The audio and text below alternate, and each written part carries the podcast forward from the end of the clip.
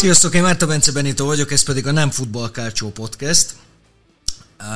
Vége van a bajnokságnak, vagy hát hosszú szünetre vonult a bajnokság, de nem vagyok hajlandó ezzel a katari bohockodással foglalkozni, úgyhogy továbbra is haladunk tovább, mintha mi sem történt volna, és az olasz futball lesz a téma, mai vendégemmel Haraszti Ádival. Szia Ádi, köszi, hogy itt vagy. Hello! Na most egyből nagyon is csapom azt, amit mondtam, mert mindegyik vendégemmel egy-egy mondatot azért fogunk beszélni erről.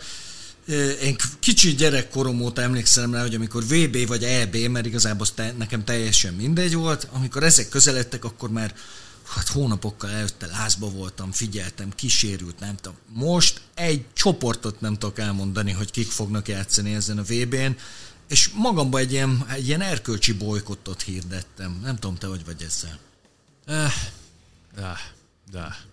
Nem, tényleg próbálom függetleníteni magamat attól a ténytől, hogy egyetlen hol és milyen körülmények között rendezik ezt a tornát, de közben meg úgy is vagyok vele, hogy nyilván szeretnék azért én is mindenféle különböző formokon azért valamilyen szinten foglalkozni ezzel a világbajnoksággal, mert nyilván azért szeretnék nézni meccseket, meg szurkolni csapatoknak, de közben meg amellett, hogy próbálom én is megőrizni a józan eszemet, és nem beleőrülni ebbe az egész hülyeségbe, hogy ez hogy lehetséges, bekapcsoltam a ventilátort, mi? Basszus. Eh, de közben meg valahogy úgy vagyok vele, hogy ugyan én se akarnék az emberek agyára menni, meg egyfajtában arról beszél, hogy hú, ez milyen szar, meg rohadjanak meg, meg ezt hogy lehetett, meg hogy hagyhatnák meg, mit tudom én, de közben meg valahol muszáj erről beszélni, és, és, és kell igenis súlykolni az emberek, hogy ezt nem lenne szabad hagyni. Nem, mint hogyha mi innen aztán Magyarországról nagyon sokat tudnánk tenni ennek az ügynek az érdekében, de közben ez, igen, ez nyilvánvalóan nincsen jól így. Klopp mondta jól egyébként, hogy volt mindenkinek két éve rinyálni, vagy három, vagy nem tudom mennyi, hát akkor mennyi, sőt sokkal több, hát még az orosz, az orosz VB előtt egyszerre hirdették ugye ki, ha aki eddig csöndben volt, ez most már tényleg maradjon csöndben, menjen oda, focizzon, aztán, de már eleve maga ez a felvezetés, és akkor ami még nem hiányzik hozzá, ugye tegnap, ami történt ezzel a Dán TV stábbal.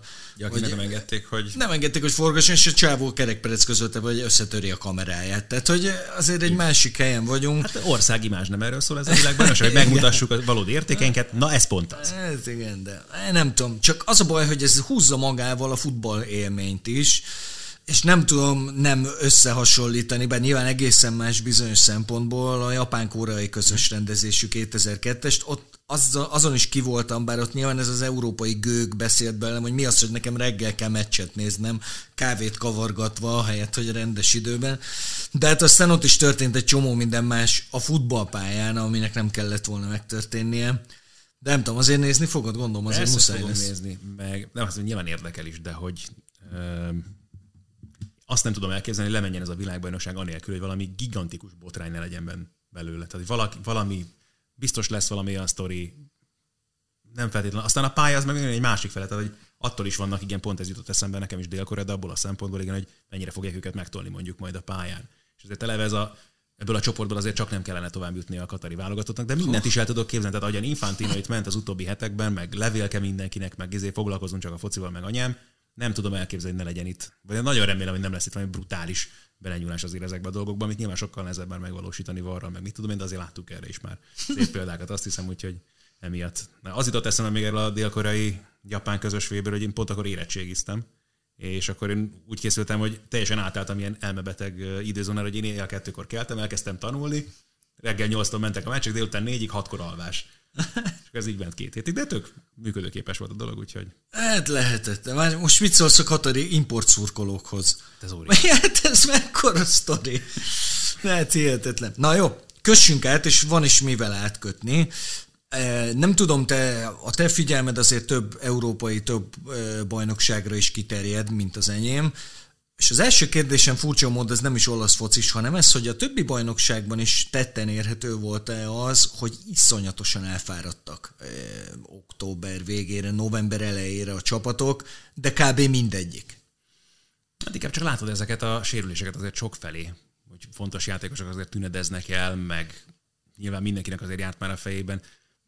Bár mondjuk azt lehet, hogy ez megint csak a szériás szemüveg, hogy tudom én, mondjuk Di Mariánál ti is beszéltetek róla, hogy mondjuk neki mennyire lesz az a fókuszban csak egész ősszel, hogy a világbajnokságra legyen egészséges, és hogy azért ezt is látod más játékosoknál, és nekem annyira talán ez nem volt szembetűnő, de mondjuk ebben az is benne van, hogy próbálok én figyelni persze több bajnokságot, de a többséget azért alapvetően eléggé, nem is tudom, elnagyoltam, tehát biztos, hogy nem annyira, mint a szériát. Nem tudom, hogy a többi bajnokságban akkor ezek szerint nem volt ennyire látványos, de itt nézve főleg az élcsapatokat, és főleg ugye ha posztoltam, most próbálom pontosan idézni, hogy az első tíz csapatból hét volt az, hét volt az, amelyik eh, ugye 21 meccset játszott, ugye a 15 bajnoki ez még egy-egy csoportkört hozzárakott, az 21 meccs, három hónap alatt, úgyhogy van közben két válogatott szünet is, és tényleg az utolsó, nem is csak az utolsó, az utolsó két fordulóban, ugye ott még elég komoly rangadók is jöttek egymás után, ugye egy fordulón belül, eh, ott ott még úgy, ahogy összeszedték magukat a csapatok, már ott se sikerült mindenkinek, de az utolsó két forduló az, de tényleg azt láttad, hogy mindenki görcsöl, ahogy áll a játék, mindenki támaszkodik rá a térdére, tehát konkrétan borzasztóan elfáradtak a csapatok. Na, de ne is ezzel foglalkozunk. Ugye most egy kicsit, mivel nincsenek friss események, így egy picit egészen majd január 4-ig, amikor újra indul a foci, egy kicsit ilyen best of jelleggel fogok beszélgetéseket csinálni, és Ádi lesz az első, akinek elég jó rálátása van a témára, hiszen közvetít folyamatosan, és hallhatjátok, ahogy a mérkőzéseken közreműködik. Mesélj, hogy tetszett neked eddig ez a bajnokság? Ki az, aki meglepetést okozott, akár pozitívat, akár negatívat? Hát nyilván nehéz nem a Nápolival kezdeni ebből a szempontból, mert szerintem az mindenkinek meglepetés. És főleg, hogy én meg aztán végképp azt gondoltam, hogy fú, na akkor ennek a sztorinak itt vége, nyáron teljes izé exodus volt, mindenkit elvittek, akit mozdítani lehetett, mondom, kész, akkor itt azért De Laurentiis majd csomagol, vagy nem tudom, kikergették, nem tudom, vasvillával a városból, hogy mindenkiből pénzt csináltál, rohadjál meg. Aztán ehhez képest meg teljesen szürális, mint az egész csapat produkál, viszont tényleg öröm nézni, és, és nagyon jó látni, és Tavaly is volt azért ugye egy ilyen időszak a Nápolinak, amikor nagyon ott voltak az élmezőny környékén, és hú, végig lehet vinni, meg tudják csinálni, arra. aztán szépen kifulladtak. De ez, ez a mostani projekt ez sokkal ígéretesebb ebből a szempontból, meg sokkal látványosabb, tehát hogy annyira földbe döngöltek mindenkit eddig, aki szembe jött, hogy pff, nagyon nehéz nem őket mondani nyilván az első számú meglepetésnek. Aztán volt itt még egy pár dolog, de mondjuk amennyire jól kezdte az Udinese és ezt a szezont, aztán ők azért elég szépen befáradtak itt az utóbbi hetekben. Atalantát se, mondjuk attól nem is bíztam benne nagyon, hogy ők azért sokáig meg tudnak ott maradni dobogó környéken. A Láció is izgalmas volt mondjuk ebből a szempontból, pedig ott aztán még csak szemre sem tűntek olyan marhajónak, aztán mégis ott voltak, még akár másodikak is lettek volna ugye itt az ősz végén, és hát nyilván negatívnak meg neved magadra, de nyilván a Juventusról muszáj ebből a szempontból beszélni. Nem is tudom hirtelenjében még ki az, aki nagyon... Hát nem tudom, Fiorentinában bíztam még jobban, hogy ők izgalmasabbak lehetnek, vagy többet tudnak majd csinálni itt az össze, meg Italiano azért nagyon szimpi volt mindig is. Most így hirtelen nyilván az így nagyon zanzásítva, ami beugrik. Még azért az Intert szerintem oda oh, csaphatjuk. Persze, persze, persze. Már csak azért is, mert egyébként szerintem az egy, az egy konkrét hőstett az Intertől, hogy ebből a BL csoportból tovább jutottak, és így nyilván kopogott egy kicsit, de hát máshogy nem is lehet. Egy Inter-Barcelona párharcol az ember már el is várja, hogy legyenek olyan dolgok, amikkel lehet vitatkozni de nem gondolom azért érdemtelennek. Az, sőt, azt az idegenbeli meccset igazából meg is kellett volna nyerni az Internek. Azt lenni nem ilyen okos Hát jó, életében először még reszkető, épp hogy tolladzó Herezacsival oda kerülsz a Camnóba egy ilyen pillanatban, egy ilyen helyzetben, akkor az, az, azok ott a nagyon kemény csávok, akik azt már így ennyi idősen, ilyen rutinnal is belövik. De nem baj, mert igazából tök mindegy volt, tehát az első helyre nem volt esély. De az Internél inkább, a, és inkább a rangadókkal van probléma, mert egészen az utolsó fordulós Atalanta elleni meccsig az összeset nem, hogy nem nyerték meg, vagy döntetlen adták, de elveszítették egytől egyig mindet. És ennek az okait azért érdemes boncolgatni, hogy ez miért lehet. Hogy az Inter, ami egyébként egy jó csapat, európai szinten is fajsúlyos csapat, valahogy a szériában a rangadóin nem teljesít jól. És hát nyilván itt Inzágival kell valahol gondolom kezdeni ezt az egészet, abszolút. nem tudod mással, mert megint úgy indult szerintem ez a szezon, hogy én legalábbis abszolút azt gondoltam, hogy ennek az Internek van a legjobb kerete. Oh, és én már is. A tavalyi bajnokság is úgy éreztem, hogy azt ők veszítették el igazából, és hogy ide meg aztán végképp ezt korrigálni kellene. Aztán nem tudom, van egy-két furcsa dolog azért ott arra felé, ami így, így szöget ütött a fejembe, ezt a Gózens féle dolgot se nagyon tudom hová tenni, hogy most akkor vele mi van, vagy azért az utolsó pillanatban próbálták kipaterolni még ott az átigazolási időszak vége előtt, úgyhogy fél évesen volt itt a csapatnál, az több mint furcsa volt, pláne azok után, hogy egy Perisic elment. Nem tudom, de nyilván ennek, de ennek aztán minimális közek kellene, hogy legyen az egész őszi szereplésükhöz, de, de valamiért nem, nem tudom, nem akar összeállni, és Inzágit is többre tartom, tottam ennél sem, mint hogy csak ennyit hozzon ki ebből a csapatból, de kétségtelenül vékony abszolút az képest, ami van bennük. Hát igen, de egy végnézve az egész, most a tabellán azért abban megállapodhatunk, hogy a Nápoli szereplése a legnagyobb meglepetés, de a többieké, az, hát meg az Inter ugye a két mm-hmm. véglet, de ha csak a pontszámokat nézzük, azért a Juve oda jött, ahova kb. vártuk, a Milán ott van az élmezőnyben, sőt tulajdonképpen az erősségei, a Milánnak is megmaradtak, bár nyilván ezzel kapcsolatban kérdezek majd még. De valójában olyan, olyan óriási sokkoló meglepetés nem született, ha csak azt nem vesszük, hogy én például még a negatív csapatok közé egy kicsit odarakom a Rómát. Igen, igen, igen. De ebben meg valahogy, tehát az egésznek az a varázsa is megvan, hogy tényleg szoros, meg színes igazából az eleje a mezőnynek, és eléggé kiszámíthatatlan is volt azért alapvetően ez az ősz, de Róma is igen. Pusztán játékos keret alapján merném azt mondani, hogy van bennük több, csak Zsozéval kapcsolatban azért én nagyon szerettem annak idején, meg nagyon rajta voltam a bandwagonon, amikor az Interrel végigverték Európát, de azért azóta sok minden történt vele is, és na, ő nem öregszik jól, tehát hogy ő nehezen viseli azért ezeket a dolgokat, és hát hogy nem fejlődik, az biztos, meg hogy nem változik meg, már nyilván egy idősen az ember nehezen is veszi rá magát, meg hogyha valamiről meg van győződve, hogy az jó, akkor azon nem nagyon hajlandó változtatni. De hogy ez a Róma annyira egy síkú ahhoz képest, hogy mi minden lehetne benne ez alapján, a játékos keret alapján, hogy és ez fájós, még talán őket láttam a legtöbbet egyébként az ősszel, és nem, nem tudom, tehát alapvetően szimpatikus lenne a társaság, nyilván Zsózé most egy másik dolog, de egy egész egyszerűen tényleg ez, hogy jóformán tényleg csak akarom rúdosni előre a labdát, aztán valami majd lesz, és hogyha Ébremnek most éppen egy ilyen ősze van, mint most, akkor, akkor meg nem lesz. Igen. Te láttad korábban is sokat játszani őt.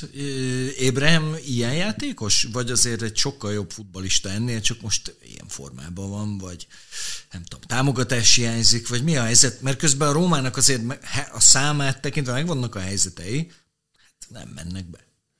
Ezen a szinten azért, hogy tavaly kapott először ekkora lehetőséget, és nyilván nagyobbak az elvárások is, de az képest meg egészen jól nézett ki neki az első szezonja. Jól, tehát, sőt, nagyon jól. Abszolút. Aztán lehet, hogy az volt a, nem tudom, a szabályt erősítő kivétel, és de ahhoz képest nagyon alulmúlja magát az idénre, és de ebbe, hát igen, ez jut eszébe mindenkinek a Rómával kapcsolatban, össze, hogyha megnézzük, hogy milyen helyzeteik voltak, és hogy abból mennyit nem használtak ki az idén, és nyilván ennek a java az abszolút Ébremnek a nevéhez kötető, de ezt meg nem tudom, hogy mitől felejti el valaki egyszer csak belülni a helyzeteit, és mitől nem találja el mondjuk a kaput. Akkor hm. meg az előző szezonban meg így teljesített. Igen.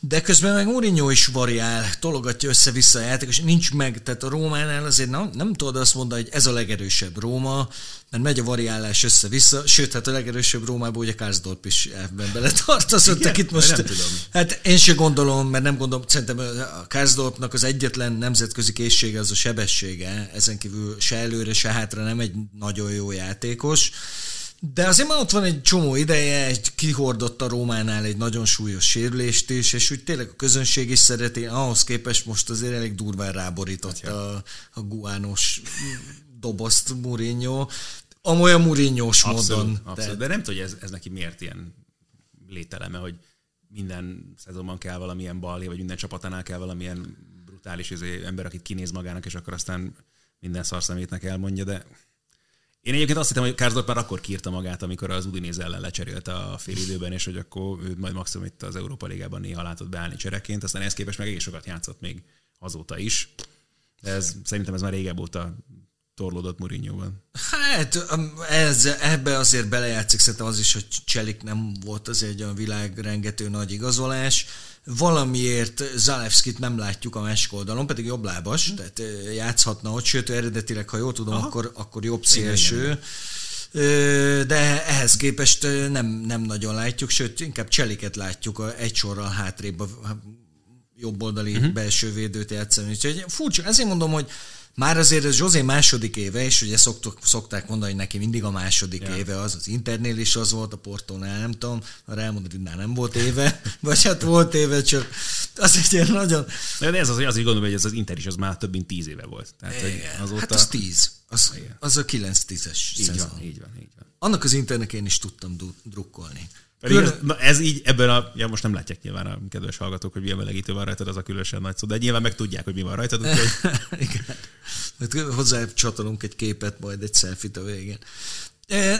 Nem feltétlenül, mert amúgy én általában az olasz csapatoknak is tudok, sőt, mindegyiknek szurkolok a nemzetközi porondon.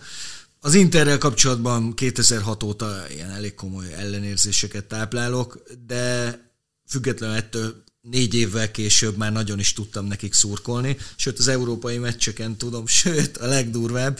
Most a Victoria Pilsen meccsőt olvastam, hogy utoljára mikor játszottak cseh csapattal, és így rácsaptam a fejemre, hogy én ott voltam azon a meccsen, valamelyik Prágával játszottak, Európa Liga utolsó, utolsó karika, már rég kiesett az Inter, de azt hiszem csoport utolsóként, tehát körülbelül ilyen szinten, is voltak 5000-en a Szánszíróba. Azt el tudod képzelni? A Szánszíróba 5000-en. Jó hangulatú lehetett. Ebből 2500 a furra tömött cseszektor, akik megállás nélkül szurkoltak vég. Egy ilyen abszolút szürreális élmény volt. Néha elkeveredek ilyen helyzetekben. Na, de térjünk egy kicsit vissza a Nápolihoz. E, igazából múlt héten Zümivel is egy picit boncolgattuk ezt a dolgot, és kíváncsi a te véleményedre is, hogy egyrészt erőn felül teljesíte most ez a Nápoli, másrészt meddig fenntartható ez az intenzitású és ez a minőségi futball, amivel hát nem, nem azt mondom, de hát nem sok jobb csapatot látunk egész Európában a Nápolinál. Az, hogy erőn felül teljesít a Nápoli, szerintem szépen lassan kezdhetjük elhinni, hogy nem. Mert ez volt igazából a kérdés a nyáron, hogy hoztak egy csomó játékost, meghatározó kulcsfigurák helyére, és hogy akkor velük mire lehet majd képes az a csapat, és akkor azt hitték, hogy szépen kihullanak itt a top 4 környékéről, és majd esetleg ilyen az Európa Ligáért majd ott valamit koricálnak. Aztán ehhez képest kiderült, hogy ez a Kvaratszeli a gyerek, ez valami elmebeteg nagyon jó. Kiderült Kimről is, hogy hú, nagyon-nagyon-nagyon jó. Aztán kiderült az is, hogy el lehet viselni még azt is, hogyha Rahman is sincsen ott a védelemben, mert Juan jesus is elkocog ez a védelem. Na, pont ez ilyenekre gondolok, amikor azt kérdezem, hogy ez erőn felül teljesítése. Mert hát Juan Jesus sok minden, csak azért nem egy világklasszis, és néztük a Rómában, néztük az Internél, és mindenhol egy ilyen abszolút jelentéktelen kiegészítő ember volt. Most, amikor beáll a Nápoliba, akkor úgy néz ki, mint egy kolosszus ott a védelem közepén. Szóval ezért kérdezem. Az az érdekes, és ez a másik nagyon fontos ezzel a Napoli, és ezért vagyok hajlamos a, a kérdés második felére is azt mondani, hogy ezt lehet-e bírni hosszú távon náluk Szuflával is, hogy tök jól forgatja a csapatát egyébként Spalletti, tehát gyakorlatilag minden posztra megvan neki az a B embere, aki akár még egy ilyen hosszúságon is, mint most Juan Jesus be tud állni, és tud segíteni, és olyan teljesítmény nyújtani, hogy menjen vele továbbra is a csapat, és érted ugyanúgy, hogyan Oliveira és uh, Mário Rui váltogatják egymást mondjuk ott a védelem baloldalán, vagy kit mondják, a támadósorban gyakorlatilag mindenki, az, hogy Oszimen nélkül így ment tovább ez a csapat. Bizony. Érted? És ott is ha kell, akkor ott van Raspadori, beteszi, ha kell, akkor Simeone is képes gólokat rugdosni, Lozano is, Politano is el vannak, most Kvaratszerje nélkül sem láthat, hogy nagyot döccent volna a csapat, és Elmas is eljátszogatott a bal oldalon. Szóval ez a nagyon érdekes, hogy bő a keret, még hogyha nem is nyilván mindenki ugyanolyan képességű, de hogy nem látod, hogy nagyon megdöccenének ettől, sőt, lehet, hogy a többiek egy kicsit még így fel is húzzák magukat, meg ők is bele keveredtek ebben, nem tudom, viszi őket a flow egyelőre magukkal. Itt csak, hogyha valami brutális sérülés hullám, nem tudom, mi lesz a világbajnokság után esetleg, vagy hogyha nagyon komolyan veszik a bajnokok ligáját, és akkor ott kell azzal sakkozni, hú, na most akkor a bajnokságra, vagy nem tudom, a BL elődöntőre kell koncentrálni, akkor azért az még belejátszhat itt ezekbe a dolgokba a későbbiekben. De jelenállás szerint én kezdem elhinni, csak az a baj, tavaly is akkor kezdtek el széthullani, amikor én kezdtem elhinni, hogy ez a Napoli meg tudja csinálni, úgyhogy ne kiabáljunk el nyilván semmit, de abszolút látom bennük azt, hogy az meg lett még ott nekik. Ez egy abszolút rossz hír a, nápoli, a nápoli szurkolóknak, hogy pont akkor, amikor kezdted. Egyébként az utolsó forduló után egy ilyen Napoli Appreciation postban azt írtam, hogy 2020-ban a Láció lehetett utoljára ilyen szomorú azért, hogy félbeszakad a bajnokság, ugye akkor mm. március környékén a Covid miatt lát. Mm-hmm. Úgyhogy a Láció hát akkor annyira nem emelkedett ki, és annyira nem is volt látványos, mint amit a Nápoli csinált, sőt azt hiszem nem is vagyok benne biztos, hogy játszottak Európában abban az évben, tavasszal már majdnem biztos, hogy nem, de ugye ott is egy, egy, egy lendületben lévő, egy összeállt, egy tényleg jól kinéző csapat ment el erre a váratlanul hosszú pihenőre, és aztán ugye nyáron fejezték be a 20-as, 19-20-as szezont, és az meg már egy egész más láció volt nem is emlékeztetett gyakorlatilag semmibe, azt hiszem volt is talán még ott valami sérülés is, ami így odavert nekik egy csúnyát. De valahogy, ahogy te is mondod, a Nápoliban ezt nem érzi az ember, mert tényleg azért voltak súlyos, komoly hiányzóik, és megoldották azt is. És nem, az, hogy most egy ikonikus játékos Insigne személyében, a középpálya legjobbja Fabian Ruiz személyében, és a védelem legjobbja, mert a tavalyi védelem legjobbja azért Kulibáli volt, távozik, és nem, nem, hogy nem esnek vissza, hanem 30%-ot spórolnak a fizetéseken, és ötször olyan jól néz ki a Nápoli. Ezért kérdezem azt, hogy ez erőnfelül teljesítés, vagy ez reális, és azt lehet várni ettől a Nápolitól, hogy ezt végig tudja vinni. Egyelőre minden jel arra utal, hogy ez, ez reális lehet. Tehát senki nem tudta őket olyan kívás elé állítani, aminek nem tudtak volna megfelelni. És az, hogy még a bajnokok ligájában is ilyet mentek, az valahogy csak el kell, hogy hitesse velünk, vagy csak azt kell, hogy mutassa, hogy ez, ez egy valós dolog, és nem arról van szó, hogy ez a Nápolinak ez most egy ilyen kifutott lenne. De meccsenként is, amikor látod, akkor se az, nem arról van szó, hogy bemákolnak gólokat, és akkor valamit véletlenül bepattan valakinek a hátáról, és akkor úgy szereznek gólokat, hanem marha jól játszanak, és bárki ellen. És a nehéz helyzetekből is kikecmeregnek. Úgyhogy ez, a, ez az igazán ijesztő szerintem a többiek szemszögéből. Igen. Ez konkrét, nagyon jó szót használsz, mert ez ijesztő mindenki szeméből, mert valószínűleg egy kicsit mindenki úgy volt vele, hogy hát ez azért ez nem... Inkább én is azt gondoltam, hogy ez a, ennek a korszaknak a vége a Nápolinál, amikor a tulajdonos berakta azt a pénzt, hogy tényleg a bajnoki címért menjen a Nápoli, de a legjobb sosem tudott lenni, amikor meg közel volt hozzá, akkor meg az döntött, hogy egy csapat, amelyik bajnokabb volt talán lélekben. A Milánra, hogyha átváltunk, egy kicsit szerintem hasonló a helyzet, mert a Milánon is azt láttuk, ugye ott is egy nagyon komoly sérülés hullámot láttunk, de szerintem a Milán azért nem, nem érzi meg annyira ezeket, mert továbbra is azt gondolom, hogy a Milán legfontosabb figurája az Stefano Pioli. Ez maximálisan így van, ez szerintem nem is kérdés. És a tavalyi szezon mutatja meg a legjobban egyébként, de amióta ott van, tehát látszik rajta a csapaton is folyamatosan a fejlődés, ahogyan egyébként a keretet rakják össze Milánóban, az is szerintem példaértékű, és ugye azért, na, ő viszont tavaly szerintem erőn felül teljesített ezzel a Milánnal, ott nekik tehát nyilván az egyértelmű, hogy az erőviszonyok alapján azt a bajnokságot nem nekik kellett volna nyerniük. Ehhez képest, hogy ők is végigvitték, akár ugye kierkidőlése után is, azt az egész szezont és a tavaszt is végigcsinálták. Én nem mertem volna ezt elhinni, és még a, a végén is nagyon féltettem őket attól, hogy nehogy itt az utolsó pillanatban hullajtsák már el ezt a bajnoki címet, de marhára megérdemelték. És igen, tehát Piolinak ebben egyértelműen kult szerepe van, ez nem is lehet kérdés. Uh-huh. Ha már itt a keretet, a Milánnak a keretét és annak az összeállítását említed, igazából pozitívumként kell beszélnünk arról is, hogy Sár de Ketelára egy nagyon jó kinéző futballista, tényleg olyan jól áll a lábán a labda, meg jól mutat a pályán, nem láttam játszani Belgiumban, tehát fogalmam nincs, csak olvastam a szakértőknek a, a, a, az ilyen scouting riportjait róla, hogy ő egy mennyire nagyon jó játékos, és tényleg olyannak is tűnik, de valamiért egyelőre befürdött, befürdött a Milánnál. Ez akadálya annak, hogy most a, a Milán még így is, hogy tulajdonképpen egy kifejezetten jó hozott le sok sérülést, bajnokok ligája csoportkört is beleszámol, sok minden együtt, hogy így is 8 pont hátrányban van, vagy arról szól, hogy a Nápoli ennyire rohadt jó, hogy tényleg 8 ponttal agyon verte a mezőnyt.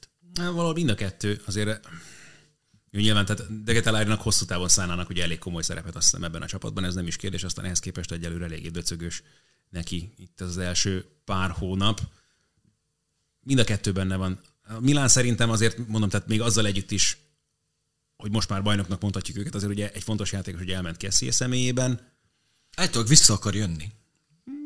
Nem lepődnék meg rajta egyébként, és nem is lenne feltétlen hülyeség. Sőt, Szóval azért szerintem ezt is megérzi, ilyen dolgokat még abszolút megérez az a Milan. Ez még nekik nem olyan dolog, hogy ezt csak így lerázzák magukról. Ehhez képest meg, amit kihoztak ebből az összből, szerintem kifejezetten és az, hogy még így is, hogy nem tudtak előrelépni, pedig szerettek volna szerintem előrelépni. Ez is látszik ezen az egészen. Uh-huh.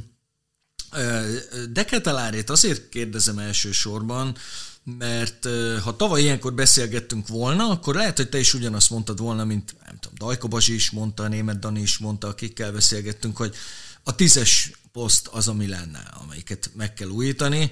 Úgy tűnt, hogy jól gondolkodik a Milán, mert azért nem a világ összes pénzéért, nem olcsón, de reális pénzért egy olyan játékost vett, akiről elképzelhető mondjuk, hogy a következő sok évre megoldja ezt a problémát. az volt egyértelműen a, hát igen, tehát hogy tízes és a szélső valaki ott a jobb oldalra. Ez volt hát, szerintem ugye a, a nagy kérdés a Milán, ami viszont aztán kezelés nélkül maradt, vagy bíztak benne szerintem, hogy valahogy ezt Brian Diaz-zal meg lehet oldani, meg el lehet fedni ott bizonyos dolgokat, de abszolút nyilván meg minden csapatban, meg pláne Pioli játékában, meg, meg ráadásul annyira ragaszkodik ez a 4-2-3-1-hez, nem nagyon akar elengedni, mint Floki a lábtörlőt. És abban meg nyilván ez másként nem tud igazán jól működni, csak hogyha van ott egy olyan játékosod, aki tényleg tudja ennek az egész csapatnak a játékát meghatározni, de egyelőre ez azért még mindig nincsen meg náluk szerintem. Hm.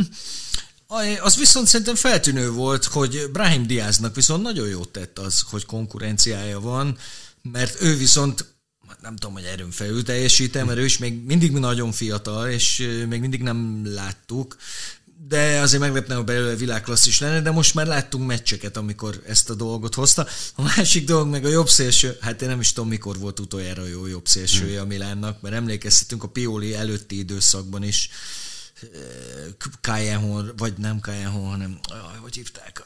A Delofeu. Delofeu, meg Suso, meg Aha. ilyen nagyon furcsa emberkék jöttek.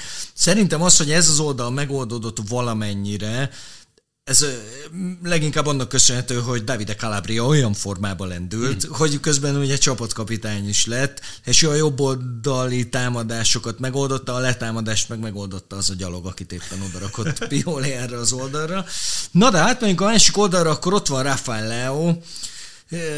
Furcsa dolog ez, kulcsjátékos a Milánnak, ez nem kérdés. Európa egyik legjobb balszélsője, ez sem kérdés, de de az, hogy, hogy a Milán támadójáték ennyire nagyon függ tőle, erre én még nem feltétlenül látom késznek, sőt egy kicsit meg is vagyok rá sértve, mert egy picit úgy érzem, hogy ő már így máshol képzelné el inkább magát. Igen, igen, ez az utóbbi az, ami, ami egyre szembetűnőbbnek hat azok dolgok, azok alapján, amiket lehet olvasni, látni, hallani vele kapcsolatban nem biztos még valóban, hogy ő akkora, csak ez a nagyon nehéz ezzel a bajnoki címmel kapcsolatban, mint hogy a Milán megszerzett, amit szerintem valahogy idő előtt jött el ennek a projektnek, csak közben meg egyszerűen nem akadt olyan kívül, aki méltóbb lett volna arra a bajnoki címre, és ezért hihetik sokan az, hogy hiheti például Leo, és az, hogy hát figyelj, Olaszország legjobb csapatában, hogy a bajnok csapatban én vagyok az első számú csávó, vagy ezt gondolja magáról, még ez is egy izgalmas dolog, de hogy akkor nyilván méltán merül fel benne, pláne, ha magyaráznak neki ilyeneket, hogy milyen csapatok keresgélik, akkor ugye azért hajlamos elszállni az ember és elhinni, hogy valóban ez a helyzet, de én is azt érzem, hogy azért van, van neki még, meg lenne még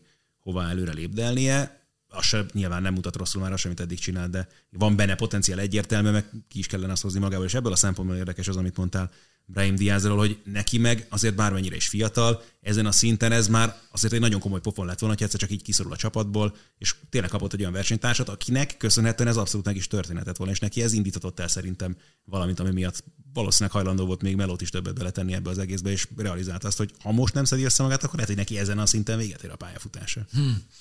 Igen, keveséket tudunk mondani, akik utána vissza, hát azért túl, most így elsőre Henri jutott eszembe, uh-huh. aki azért elég jól visszaépítette magát ezek után. Ellopom a szavadat, ki az első csávó ebben a Milánban? Na most talán Tonál itt kezdeném, vagy én vele rámondanám azt jelen pillanatban, tehát abszolút a posztjából fakadóan is, a játékából fakadóan is, a legfontosabb szerintem most ebben a pillanatban ennek a csapatnak ő. Aztán itt a francia különítménynek még vannak szintén komoly érdemei szerintem itt a Milánnak a, az eredményességében, úgyhogy azért ott Giroud és Teo Hernández elég közel vannak szerintem ebben a sorban, de, de mindenképpen Tonálit mondanám. Uh-huh. Uh, hmm. Na mindegy, Benneszert akartam egy kicsit uh-huh. méltatni még, mert én is, az, egy, én is Tonáit mondanám egyébként, hát ha de nekem Bennesszer a második. Be pont azért, hogy miért nem viselte meg annyira a Milánc keszének a, a távozás, abban biztos, hogy neki nagyon nagy szerepe van. Igen.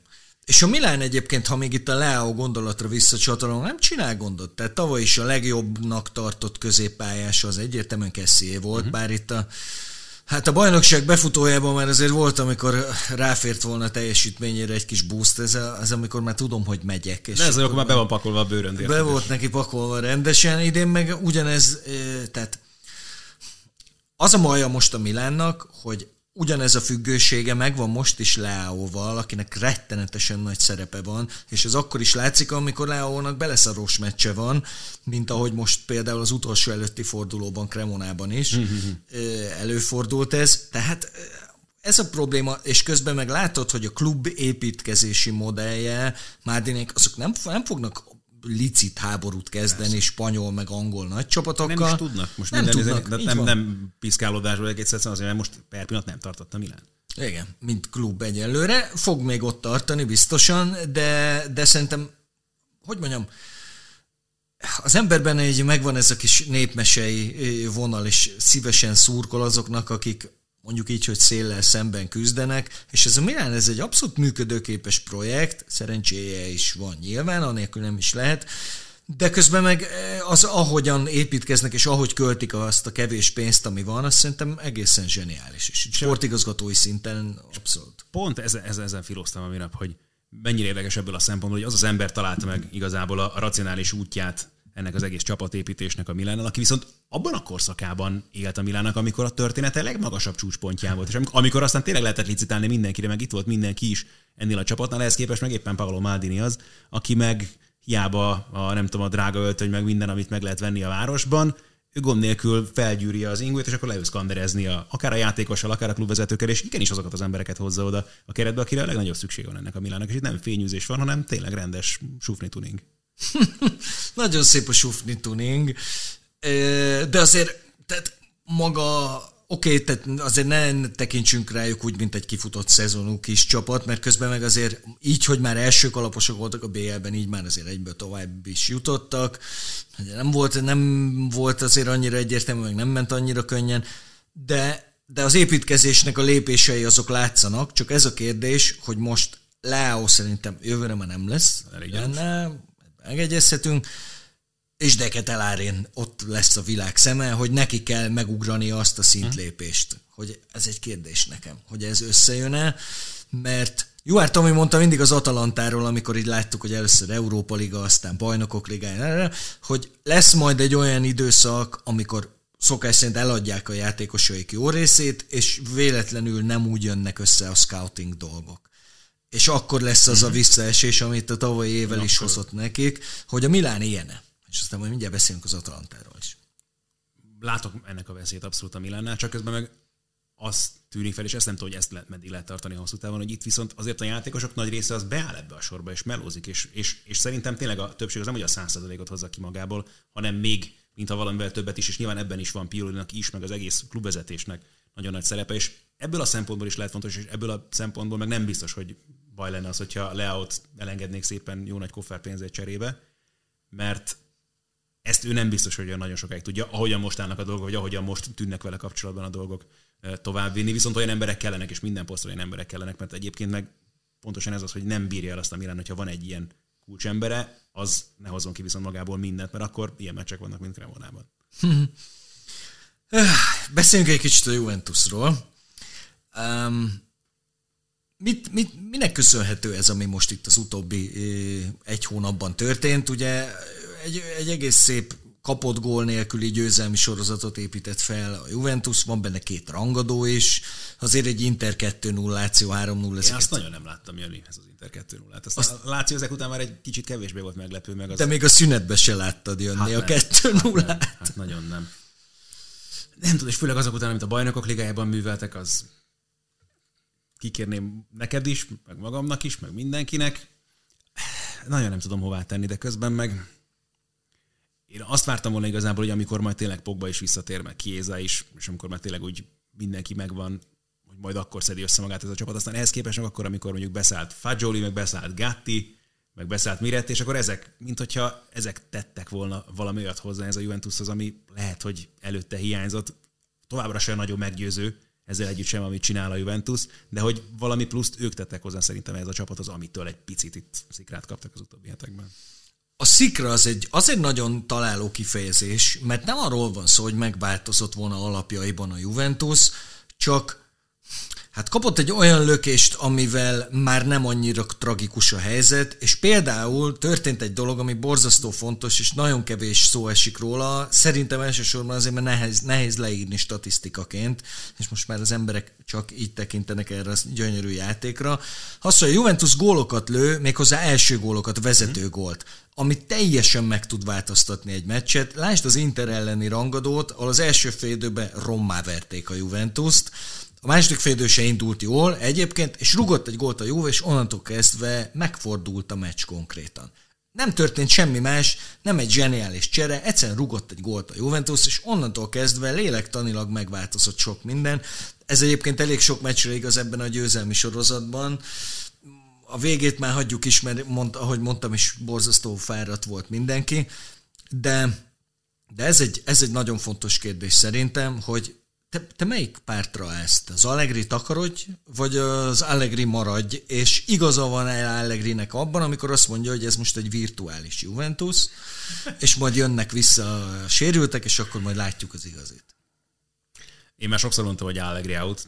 um, ja, most ki a számból, azt, hogyha most azt mondom, nem, mindenképpen maradni kell. Nem érzem továbbra se egyelőre egyébként a kevésnek érzem igazából a hozzáadott értéket Allegri részéről, és hogy ez, ami, ami mindig az alap, hogy jó, akkor legyen meg azt tényleg, hogy ne kapjunk gólt, aztán majd lesz valami elől, és ez a, ez a majd lesz valami elől, ez kicsit olyan, mint Mourinho egyébként ebből a szempontból, hogy az viszont nincsen kitalálva, és hogy az tényleg csak azon múlik, hogy nem tudom, most akkor Kostics fejbe rúgja valakit, aki érkezik középen a labdával, vagy csinál egy ilyen hülyeséget, Provedel, mint most a, a Láció meccsen, és túlságosan is esetleges ez az egész, és annál meg azért jobbak az ellenfelek a szériában, és meg nem is az, nincsen akkora fölény a Juventusnak szerintem játékos anyag tekintetében az ellenfelekkel szemben, pláne akkor, hogyha nincsen Kéza meg Pogba, hogy ez beleférjen, és csak ennyi legyen a csapatnak a taktika, hogy valahogy megoldja, hogy ne kapjunk egy gólt, aztán beszerencsétlenkedünk egyet a másik oldalon. Uh-huh.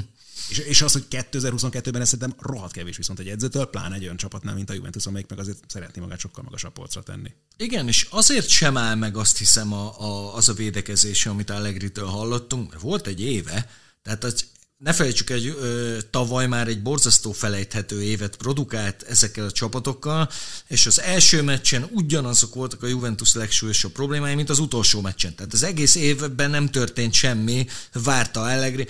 Valószínűleg az is volt a feladat, hogy bejusson a legjobb négy közé, semmi más. Ehhez képest jött egy kupadöntő, amit szerintem arcátlan csalással bukott el a Juve, ez most teljesen mindegy de játékban egy vállalhatatlan év volt, és ez folytatódott most is, és ezért nem áll meg az, hogy virtuális Juventus, mert valamit a szarból is lehet csinálni, hogy legalább nem tudom, valamilyen szinten fogyasztható legyen. Ez nem sikerült, Plusz még ott vannak a fiatalok is, akiket említettél az előbb, hogy nem azért rakta be őket, mert azt gondolta, hmm. hogy, hanem azért, mert annyira, olyan szinten elfogyott a csapat. Azért meg, hogy valamit csinálni kell, kicsit ilyen alapon, hogy hú, basszus, akkor hú, jöjjenek ezek a kölykök, és akkor hát ebből lesz valami, és aztán most végül is úgy tűnik, hogy lett. Igen. Amúgy furcsa, mert ezt, erről még nem is beszéltem senkivel, pedig magamban ilyen tök érdekesen megmaradt. A Paris Saint-Germain ellen az utolsó fordulóban a BL-ben, amikor már nyilván biztos volt, hogy kiesik a Juventus, nem is nagyon volt miért menni, egy-kettő volt az állás, és az utolsó negyed órára Allegri behozta konkrétan a primavérát.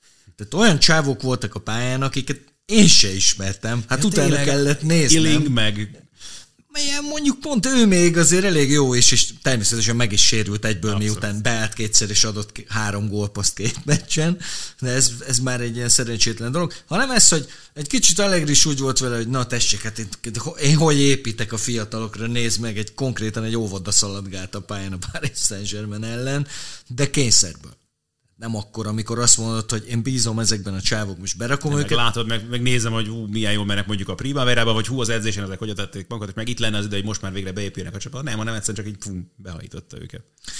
Um, ha egy kicsit mégis meg akarnánk védeni Allegrit, akkor meg tudnánk? Tehát eh, Pogbával, Kiézával, Mondjuk a Vlahovicsal is. Mondjuk egy jó Vlahovicsal, vagy mondjuk egy épkézláb szélsővédővel, ez egyik oldalon sincs, vagy nem tudom. Meg Nem. lehet védeni valamennyire? Hát figyelj, hogyha ránézel a táblázatra, szerintem például egyébként indok. Tehát, hogy az úgy egészen jól mutatja. Az lehet egy fontos indok, vagy egy meggyőző indok amellett, hogy miért nem kell bántani feltétlenül ebben a helyzetben a legrit, meg ez valahogy mindig vissza köszönő dolog volt nála, hogy borzalmas első pár hónap után. Csak ez az első pár hónap, ez nagyon kitolódott ebben a szezonban. És mondom, még egy hónappal ezelőtt sem nagyon látott szerintem annak jelét, hogy ebből akár még dobogó is lehet itt mire jön a tavasz, aztán mégiscsak lehet, és ezt nem tudom igazából én sem avatani, de ebben tényleg nagy szerepe van annak is, hogy azért nincsen olyan, igaz, a Nápoli kivételével nincsen olyan igazán kiemelkedő csapat szerintem itt most a szériában. Hm. Most, hogy visszautaltál a Nápolira, Züminek volt egy gondolata, amivel kapcsolatban megkérdeznének, annál is inkább, mert abszolút ideillik a témánkhoz. Zümi azt mondja, hogy azért nem gondolná még a Nápolit bajnoknak, mert nem játszott még a Juvéval. Mm-hmm. És ott ugye sok a tíz pont, amennyi a két csapat között van, de hatot azonnal el lehet tüntetni. Hát nem azonnal, meg nem olyan egyszerű azért. De Zümi ezt, ezt gondolja. Én egy kicsit meghökkentem rajta, mert mondjuk a Juventus nem sok olyat csinált idén, amivel azt lehetne feltételezni, hogy hat pontot elveszett a Nápolitól. Hát de közben meg majd meglátjuk, hogy mennyire veszik komolyan ezt az Európa Ligát. Ez egy elég fontos dolog lehet szerintem a tavasszal kapcsolatban, és hogyha csak erre koncentrálnak már, és tényleg Pogba úgy fog kinézni, mint mielőtt elment Torinóból, Kiéza is hozzá tudja tenni a magáét, akkor azért már is tényleg nagyon másként néz ki ez a csapat. És akkor meg egy ilyen tavaszi hajrá meg simán benne lett a Juve-ban. És hogyha megint csak az, hogy a Napoli meddig megy mondjuk a bajnokok ligájában, Spalletti el tud-e vonatkoztatni attól, hogy most én szerintem a Nápolinál azért akár meddig is mennek a bélben, persze minél közelebb vannak már ugye mondjuk a negyed döntő, előtt döntő, főleg, hogy ugye komoly ellenfelet hoznak, akkor nehezen fogja azt mondani, hú, akkor azt a meccset már nem veszik komolyan, meg igenis mi csak a bajnokságra koncentrálunk. Szóval ez még, ez még lehet buktató ennek a Napoli Scudetto projektnek, és egyébként akkor meg a Juventusban simán el tudnám képzelni, nem az alapján, hogyan az összejátszottak, de... hát az alapján nehéz bármit is. Ah, de közben hát nem tudom. Mennyire számít majd tavasszal az, hogy kinek hány játékosa volt a, a világbajnokságon? Mert tudjuk, hogy a Juvénak volt a legtöbb, és ez a szám ez még tovább nőne meredeken, ha az olaszok kijutottak hmm. volna, mert így is 11 játékos van a Juvénak, ráadásul nagy részük már nem fiatal. Tehát a brazil válogatott védelmében mondjuk három embert ad ez a Juventus, ami azért elég vicces több szempontból is. Ez, ennek lesz jelentősége szerinted? Lehet, de egyébként ebből igen az az izgalmas, mondjuk Bremer nem tudom mennyit fog játszani a világbajnokságon, Alexandro meg Danilo is, meg hogy mondjuk Bremer lenne az, aki még a legjobban hiányozza szerintem közülük, hogyha kidőlne és nem tudnának vele számolni hosszú távon, azért a másik két sráccal szerintem el tudtok tőle tekinteni. De biztos, de ez minden csapatnál abszolút felmerült, és az, hogy ennyi játékosról van szó Juvénál, tehát így is látjuk, hogy milyen problémáik voltak az ősszel, hogyha még ez itt tovább fokozódna, akkor azért az nehezen ki lábon hú, már szóval azt nehezen hordanák ki lábon valószínűleg, ez biztos lehet faktor. De ez meg annyira random, meg ez így most hirtelen annyira nehéz bele. Tehát ezt most nem tudod megmondani, hogy ez kire mennyire fog fájni, mennyire az attól fog, azon fog múlni, hogy ki mennyire hány játékos fog mondjuk elveszíteni, vagy tényleg kit mennyire fognak leterelni egyáltalán a VB-n. Uh-huh. Um, egy kicsit beszélgessünk kulcsjátékosokról, mégiscsak úgy vagyunk, hogy hát nem is vagyunk féltávnál, hanem mondjuk ilyen kicsit több, mint harmadtávnál a bajnokságban. Kik azok a játékosok, akik ha mondjuk egy ilyen félszezon válogatottat uh-huh. akarnánk összerakni. Egy pár nevet említettél már, nem is azt gondolom, hogy most nekünk formációra egy, egy kezdő 11-et kell összerakni, de kik azok, akikre azt gondolod, hogy hát minimum kiemelkedően teljesítettek? Hát nyilván Kvarászeli nagyon adja magát, tehát ez egy, az, az, a, az a teljes no-brainer, tehát akire a legkisebb szinten sem számított senki szerintem, hogy ilyet fog tudni produkálni ezen a és hogy ilyen hosszan. Aztán Oszimán is nem újdonság vele kapcsolatban, hogy marha jó játékos, de hát nyilván ahogyan visszajött egyből a sérülés után is, egy másodpercig nem láttad rajta, hogy bármi is kimaradt volna. Igen. Eszméletlen. Kicsit, mintha fejbe is úgy megnyugodott volna, Aha. és már úgy nem, nem annyira elmerongyant dolgai vannak. Aztán az a baj, hogy egyébként most eszembe jutott még egy pár, de főleg egyébként lentről, akik ilyen inkább a, a kicsiknél megleptek. Mondd őket! Na. Nagyon jó, mert egyébként kaptam is ilyen kritikát, hogy mintha a tizedik hely alatt nem létezne a szériá, és hogy, hogy ez azért van-e, amit itt orgonálok már egy csomó éve, hogy nagyon sok a 20 csapat, nincs 20 az első biztos. osztályú olasz csapat. Ma idén is látjuk, hogy Na mindegy, nem menjünk bele, de hat hallom a kicsiknél, kik azok? De hát akkor vagy valaminek örülhessél, és például nekem Rovella baromira tetszett a Monzában ő kifejezetten, és, és pláne azóta, amióta Palladino vezeti a csapatot, azóta, hogy hirtelen, mint hogy játéka is lett, abban ő aztán kifejezetten fontos, és állandóan beszélgetek arról, hogy mennyire gond ez a hatos poszt a jövőben már ezer éve. Ő magára szed egy kis izmot, szerintem ő baromi jó lehet. Tehát amit, amikor én láttam a Monzában, akkor nagyon kifejezetten tetszett. Aztán a kapusuk, Di Gregorio, ami egy tök érdekes sztori, mert egy odavitték rányot, én azt hittem, akkor igen, ez tök egyértelmű, hát azért maradt a szériában ő vétesen folyamatosan tovább, és nem is ott van a csávó, és tök jó véd. És hogy tehát nem ismerül fel a kérdés igazából, hogy Paladinolása, hogy kitegye a csapatból, mert egyszerűen teljesen rendben van.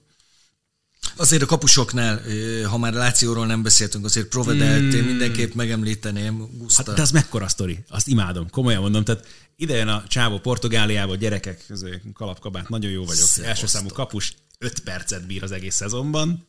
Piros lap, hello, bejön Provedel, azért felhúzza a melós kabátot, és kész. Azóta még az Európa Ligában se. Érted? Tehát, hogy Igen. mindenhol ő véd, és még Mancini is behívta a válogatottba, hogy ezért a sztoriért odáig vagyok. Nagyon sajnáltam basszus az a Láció meccsen, ezt nem bírom, vagy a Juve meccsen, képtelen vagyok felfogni, a francnak rohantott ki a kapujából. Ez, azért, mert annyira ereje nem maradt, hogy hát ők, ráadásul ő, aki aztán abszolút nincs hozzászokva ehhez a fajta mm. nyomáshoz, nemzetközi futball lendületéhez, semmihez, elfogyott ő is, de rohadt jó össze volt. Nagyon, nagyon, nagyon, nagyon. És ez, az egész sztori, ez nekem nagyon tetszett. Bírtam.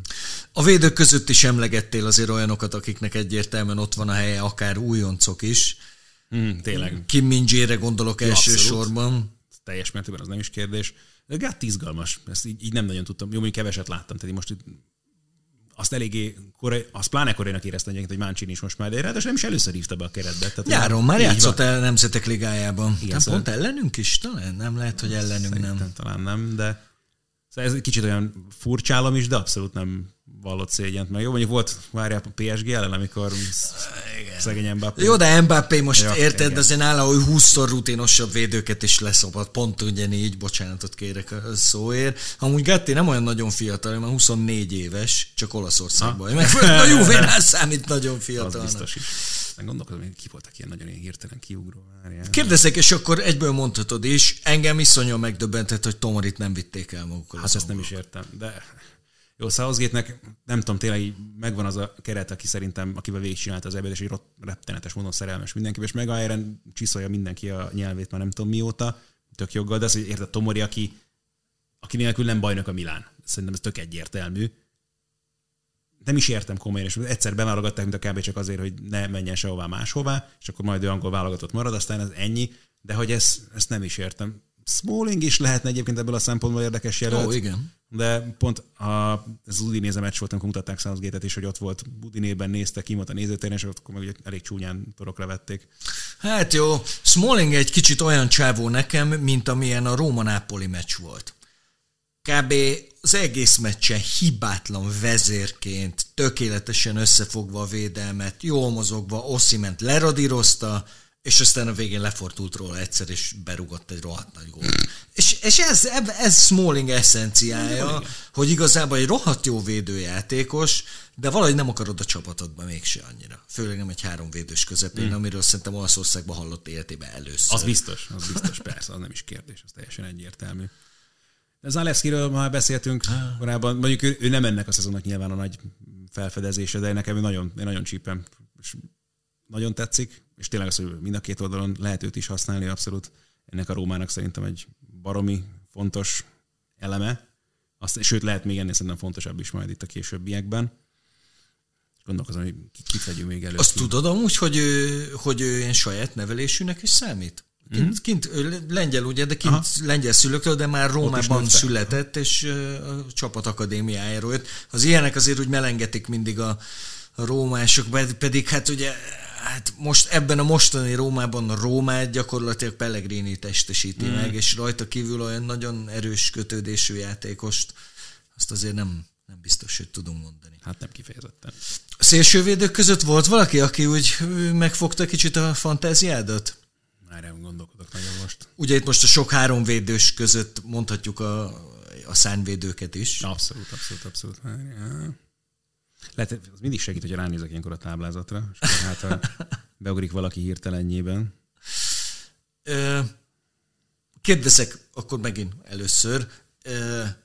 Az mennyire varható Allegri nyakába, hogy egy csomó játékos, és ez most Filip Kosticsról uh-huh. jutott elsősorban eszemben, más klubokban iszonyatosan jó futbalistának tűnik, és tényleg csorog a nyád után, hogy a te csapatodban játszon, és aztán a Juventusban meg szép lassan lelanyhul a lelkesedése, de még a végén már átkozod őket.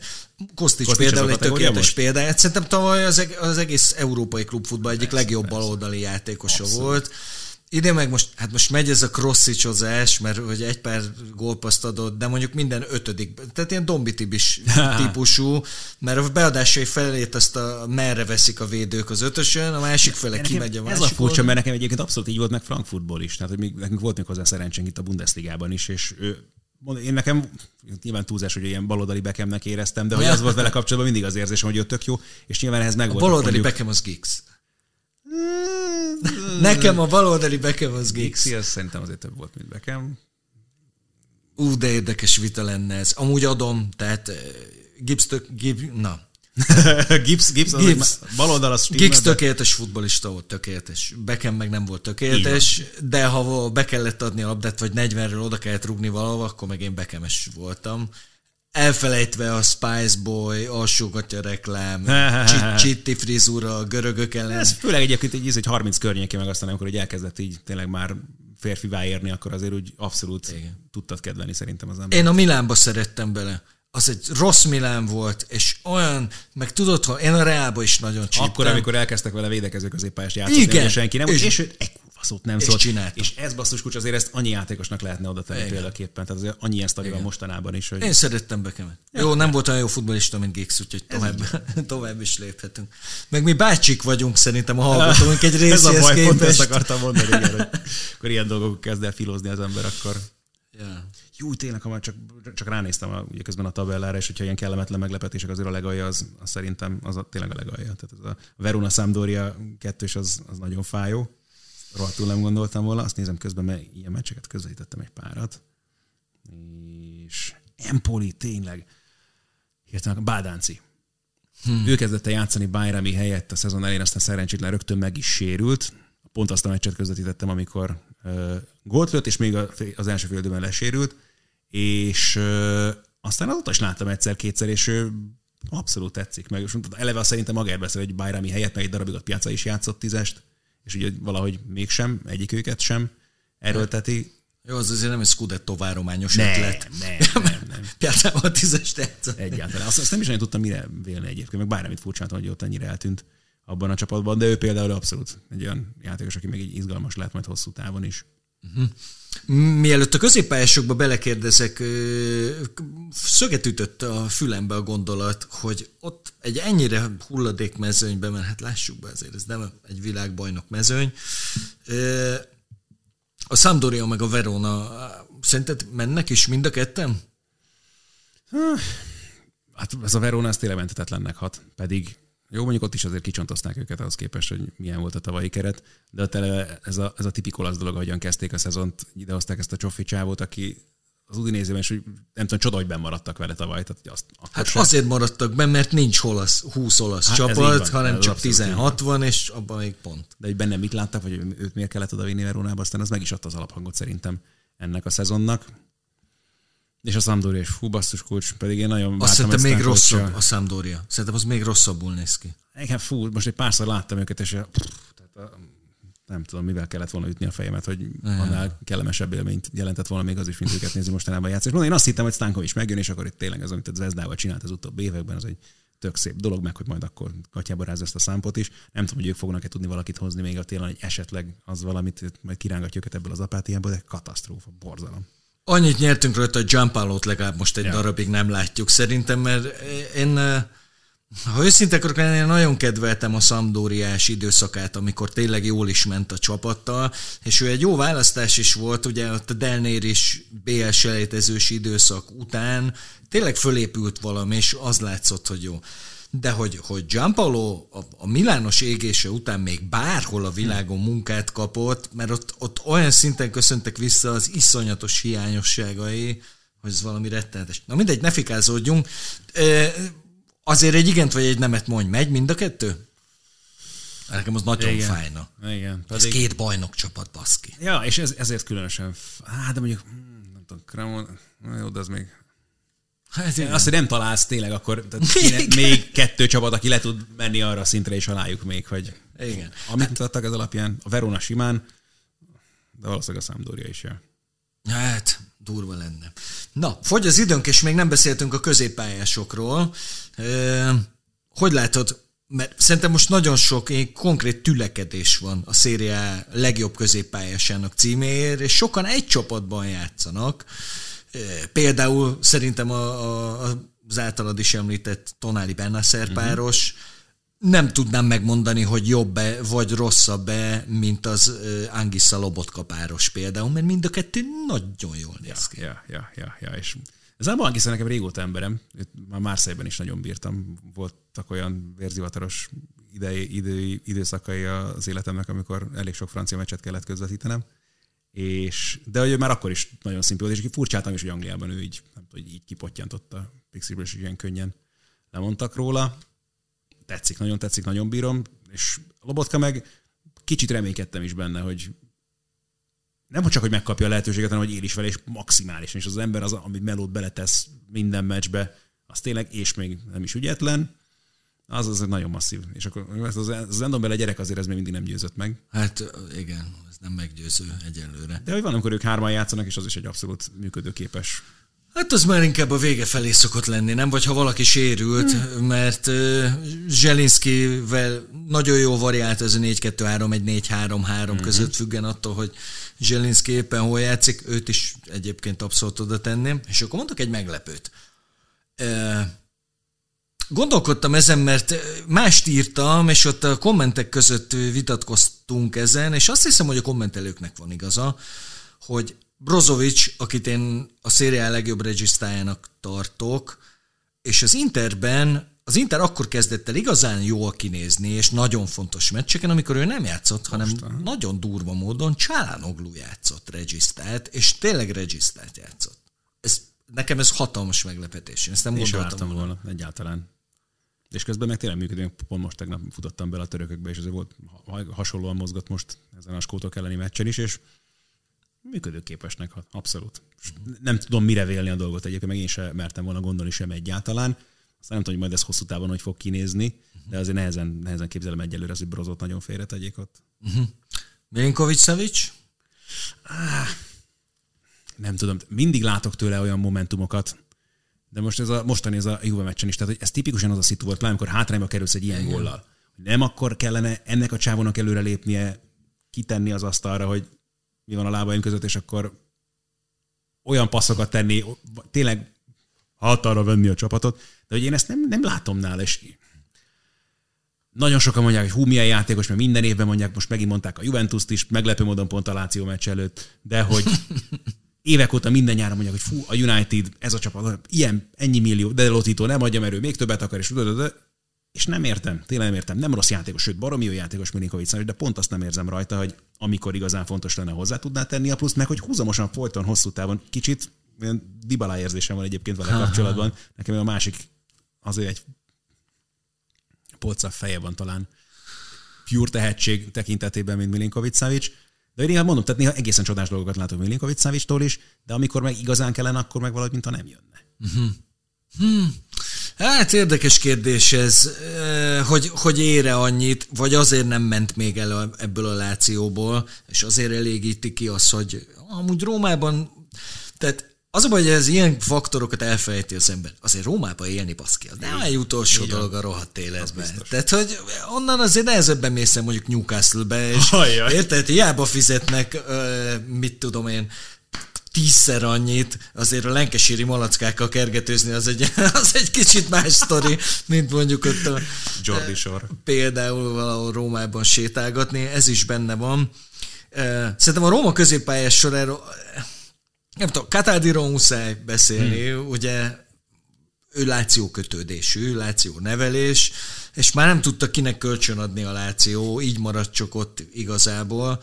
Pedig én mindig láttam benne azt, hogy ő igazából egy a Lációnak egy tökéletes hatosa lehet. Veszinóba viszont sose láttam ezt a nyolcast, amit mostanában látunk tőle. Ő neki például szerintem nagyon nagy szerepe van ebben, hogy, itt, hogy elég jó szezont fut a Láció. Hát meg, meg, meg egy Szárival nem tudom, megtalálták azt a hullámhozt, és hajlamosak elviselni, talán az a legjobb szó vele kapcsolatban minden tekintetben. De ez érdekes volt, és nem is nem, nem vártam volna egyébként, hogy ez a Láció az így összeállni, látszódjon, mint ahogyan most látszódik egyébként bizonyos pillanatokban. Szári azért jó munkát végez, nem? Igen, igen, és, és valószínűleg egyébként ezek a projektek valóban inkább, mint egy Chelsea vagy egy Juventus minden bántás nélkül. Tehát ő valószínűleg ezekkel a srácokkal érti meg jobban magát, meg igen, amilyen hülye mutatott rajta mondjuk a Zakó, amikor mondjuk a Chelsea-nél kellett magára húzni a meccseken, meg a nyakkendő, itt meg belefér az, hogy nem tudom, még azt várom, hogy egy ilyen izé, lyukas, nem tudom, izé klumpa papu, vagy milyen crocs papucsban álljon oda és rákcsálja a cigaretta izé végét ott a kispad mellett. Hogy ez, ez inkább ő. És ugye ezt itt nem tudom, hogy könnyebben elfogadják.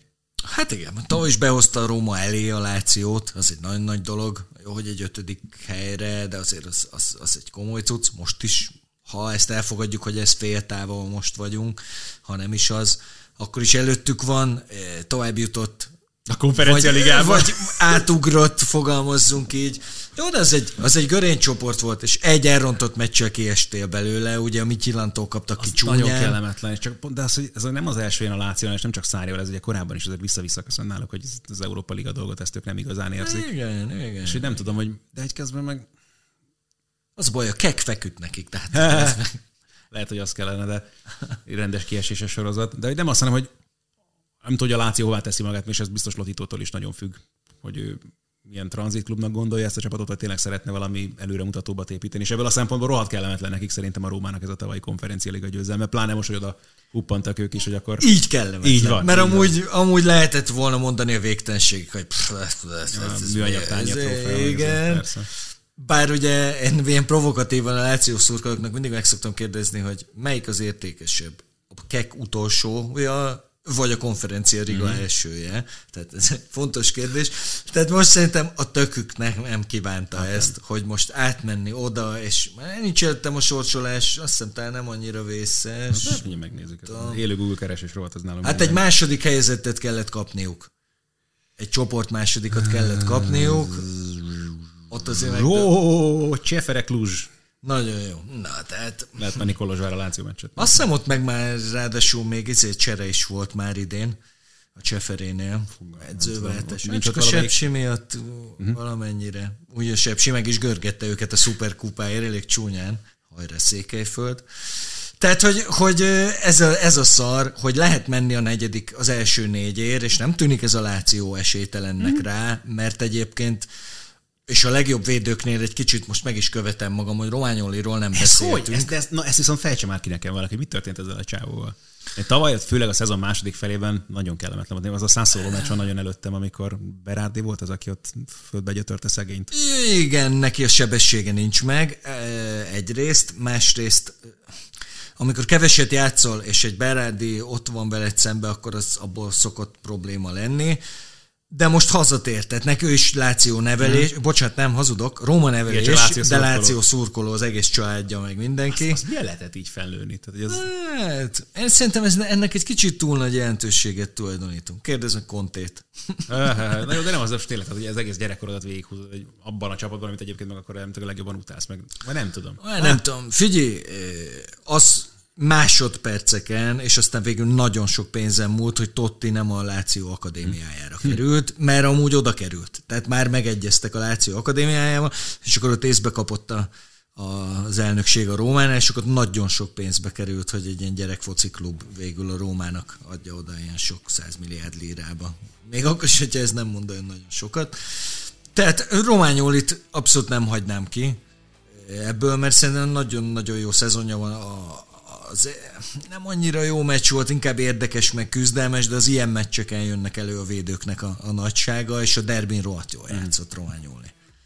Az is, az, ez is tökéletes egyébként, hogy mennyire hajlandó az ember másként tekinteni egy ilyen meccs, hogyha nem tudom, nincs ez a körítés mondjuk egy Róma Láció mellett, ami egyébként van, hogy akkor egy ilyen meccsre, hogy a csomóan mondták, hogy hú, ez mennyire nem volt jó meccs, hogy az Zümi meg Csabi hazajöttek és odaig voltak, és én is ottan néztem azt a meccset, így pláne aztán lehet, hogy ez a páros közvetítés varázsa is hozzátett, de nekem marhára tetszett így ebben a formában. Érdekesnek érdekes volt. Ugye nekem a 2003-as BL döntő, amit közfelkiáltással nevez a világ összes futballszurkolója a legszarabb döntőnek a világon, Érted, egész más, kétszázas pulzussal a füledben ja, ja. így doboló adrenalinnal nézni, úgyhogy nekem nem az a legrosszabb meccs, hanem egy, hű, nem is tudom, 2000-es évek elején valami világversenyen volt egy, egy Románia-Horvátország meccs. 98 nem ki lehet. Mintha egyetemista lettem volna, azért mondanám, hogy a 2000-es évek elején. De lehet, hogy a 98-as, nem tudom. Egy amikor, amikor befestették a hajukat a románok, az nem, nem akkor. Hát már erre nem is emlékszem. Csak olyan délutáni meccs volt. És semmi, konkrétan semmi nem történt. Horvátok megnyerték a végén egy 11-essel, de úgy akkor ez így rögzült bennem, hogy ez volt a legrosszabb meccs, amit az életemben láttam. Pedig hát nem mai csávó vagyok. Na, fúha, nagyon jó. Végértünk a kérdéseken és az időnkön is. Nagyon köszönöm, hogy beszélgettél velem. a rajt után hamarosan újra beszélgetünk majd. Legyen így. Köszönöm szépen. Én köszönöm.